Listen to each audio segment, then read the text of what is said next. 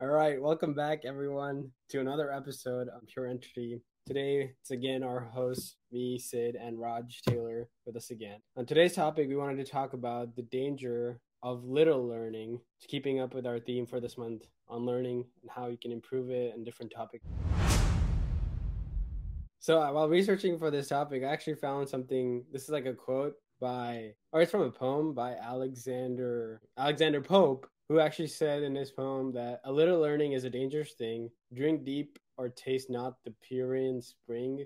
Their shallow draughts intoxicate the brain, and drinking largely sobers us again. So this poem kind of spotlighted and put on the map the idea of why little learning might make you seem like you're an expert at something. In reality, if the performance is measured, you turn out to the bottom 25. Was it something that you've heard before, or how did you kind of think about it? I've actually not heard this before, but I have heard that knowing nothing is better than knowing a little bit and thinking you know it all. So I've heard that before. So I think that's kind of like the encapsulating idea of Alexander Pope's. Yeah, so it was like when I was researching, it came like the idioms or sayings that people used to say back in the day. So it was pretty cool. Like they kind of knew about it. And there's actually like a scientific process called the Dunning Kruger effect. There's something like I came across in a podcast called Freakonomics Radio. And it was like No Stupid Questions. It's like a good podcast too, where they just talk about like anything, which might seem like a stupid questions, but there are no stupid questions. That's like their topic, that's like their podcast name. So it's pretty cool.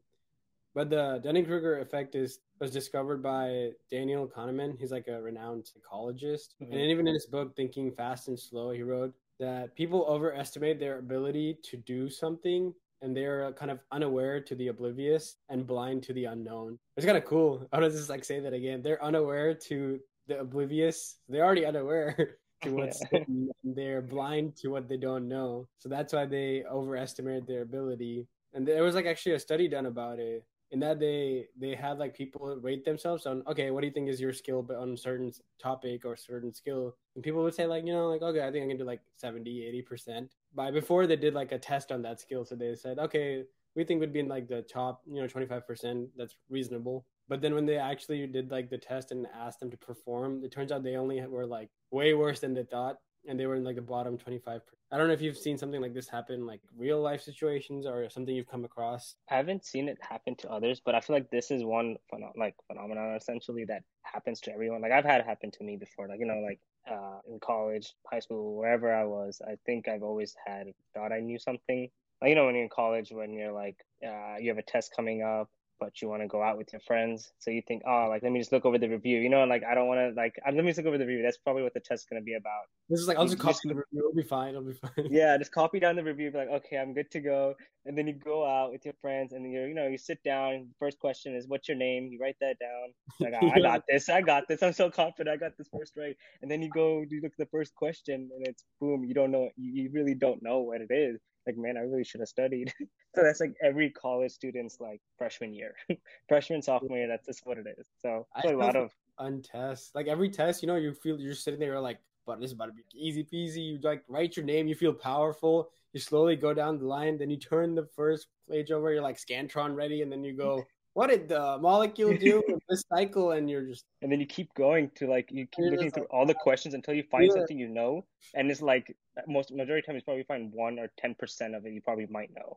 The first 30 seconds you're lucky. Shock. I'm just like, oh man, I'm not gonna study. The first 30 seconds is like questioning everything I've done in life. I don't know why I chose this class. What is this professor? Like even though you like the class, you're like...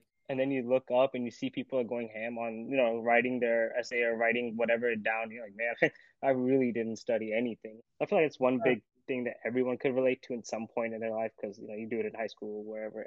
Every student has done it, whether it comes to that.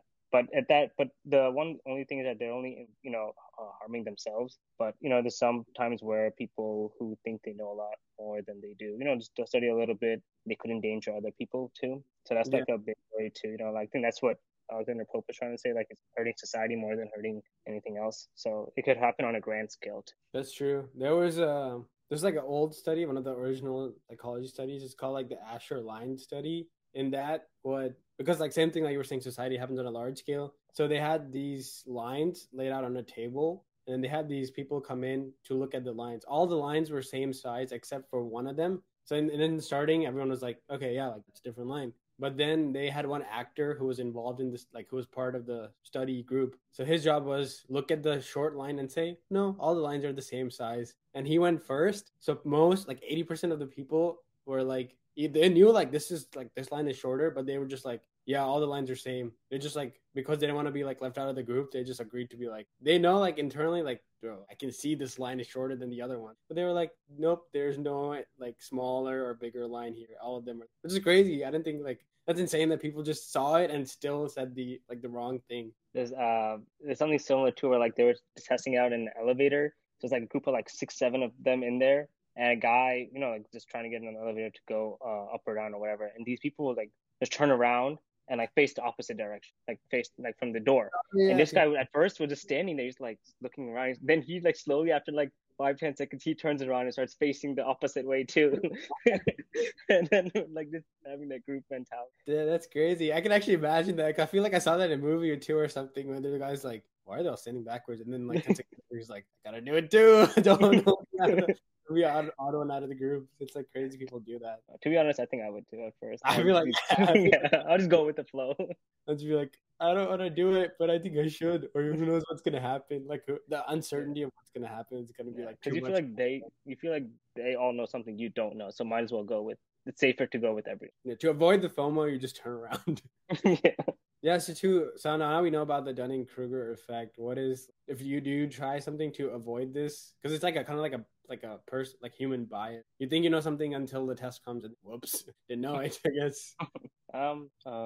Wait, so the question, oh, sorry, say it again. So like, how would you like try to avoid this now? Because now you think you know like something, but what's the best? I would at first, now like that happened to me after I, you know, like messed up on a test, I would carve out time during the day sometimes. So if I did want, like I would plan ahead. I guess planning ahead is a big thing if you're for a student, because you can't just like do everything the day of, the night of, or anything like that. You gotta plan ahead a little bit more. So I would say plan ahead just a little bit more, and know what you need to know, you know, and you probably find out more things that you didn't know that you need to know too. So you just, I would say to keep, you know, learning about that. Instead of having just a little knowledge and just going in blind almost. It's going kind of like overconfident. Overconfident. There's like a research group called the Cultural Cognition Project, and they like study like human sociology, psychology and stuff. So they did the research kind of find out how to beat out this effect, the Dunning-Kruger. So they said like the biggest thing is like experience doing things is like the biggest difference. Because then you know like where usually you kind of get stuck on things, also like where most people get stuck on. So by doing it, like that's why like the older people, they have a lot of experience. That's why it helps, because they've done it before, so they know like you might be new to this, but I've done this problem like or been in this situation so many times, I can definitely find the good step to take towards some. So it's like you might be trying to learn how to solve something since you were the first time seeing it, but like an expert, not even an expert, like someone who's done it or failed at it to learn from it, they would find it much easier to keep going, because you know like this is not the end. They can get to the place if they keep trying. Yeah, I feel like the first step is to realize that you're doing it, you know?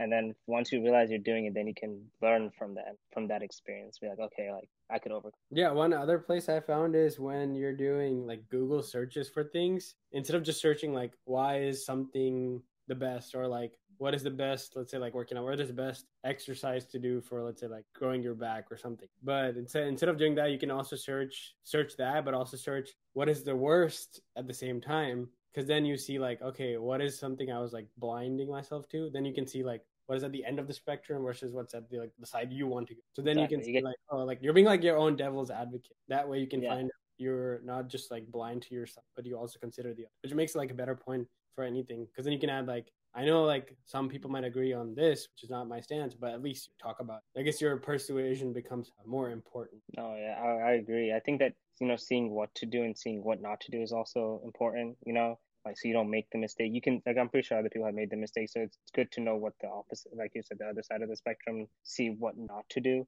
Cause yeah, people made those mistakes, but if you can learn from it beforehand and not do it, then, you know, it saves you the time and trouble and you gain more knowledge of you should be doing and reinforces. That's true. So like, let's wrap it up. So today we found out like the Dunning-Kruger effect, which is like you're unaware to your own biases. It's like you're unaware to what you don't know because it's hidden from you. But to avoid it, you can first is like get experience in doing the things. So just like making, let's say if it's like making videos, just make a lot of videos, writing things, just write a lot of things, or even like cooking, let's say, for example. In the starting, it's going to suck. You're not going to know what to do when things go bad. But the more you do it, the more you can be like, oh, like I can save it by adding a little bit of this. Same way, you can also be your own devil's advocate, which really helps a lot. Anything that I missed you want to add? I think you hit all the main spots. Awesome. Thanks, everyone, so much for listening. If you like this podcast, you can leave us a review on Apple Podcasts, Audible as well, and any other platform of your choosing that you listen to podcasts on. The best way to support is by sharing it to one other friend that you have. The word of mouth helps a lot. And we'll see you in the next one. Thank you so much.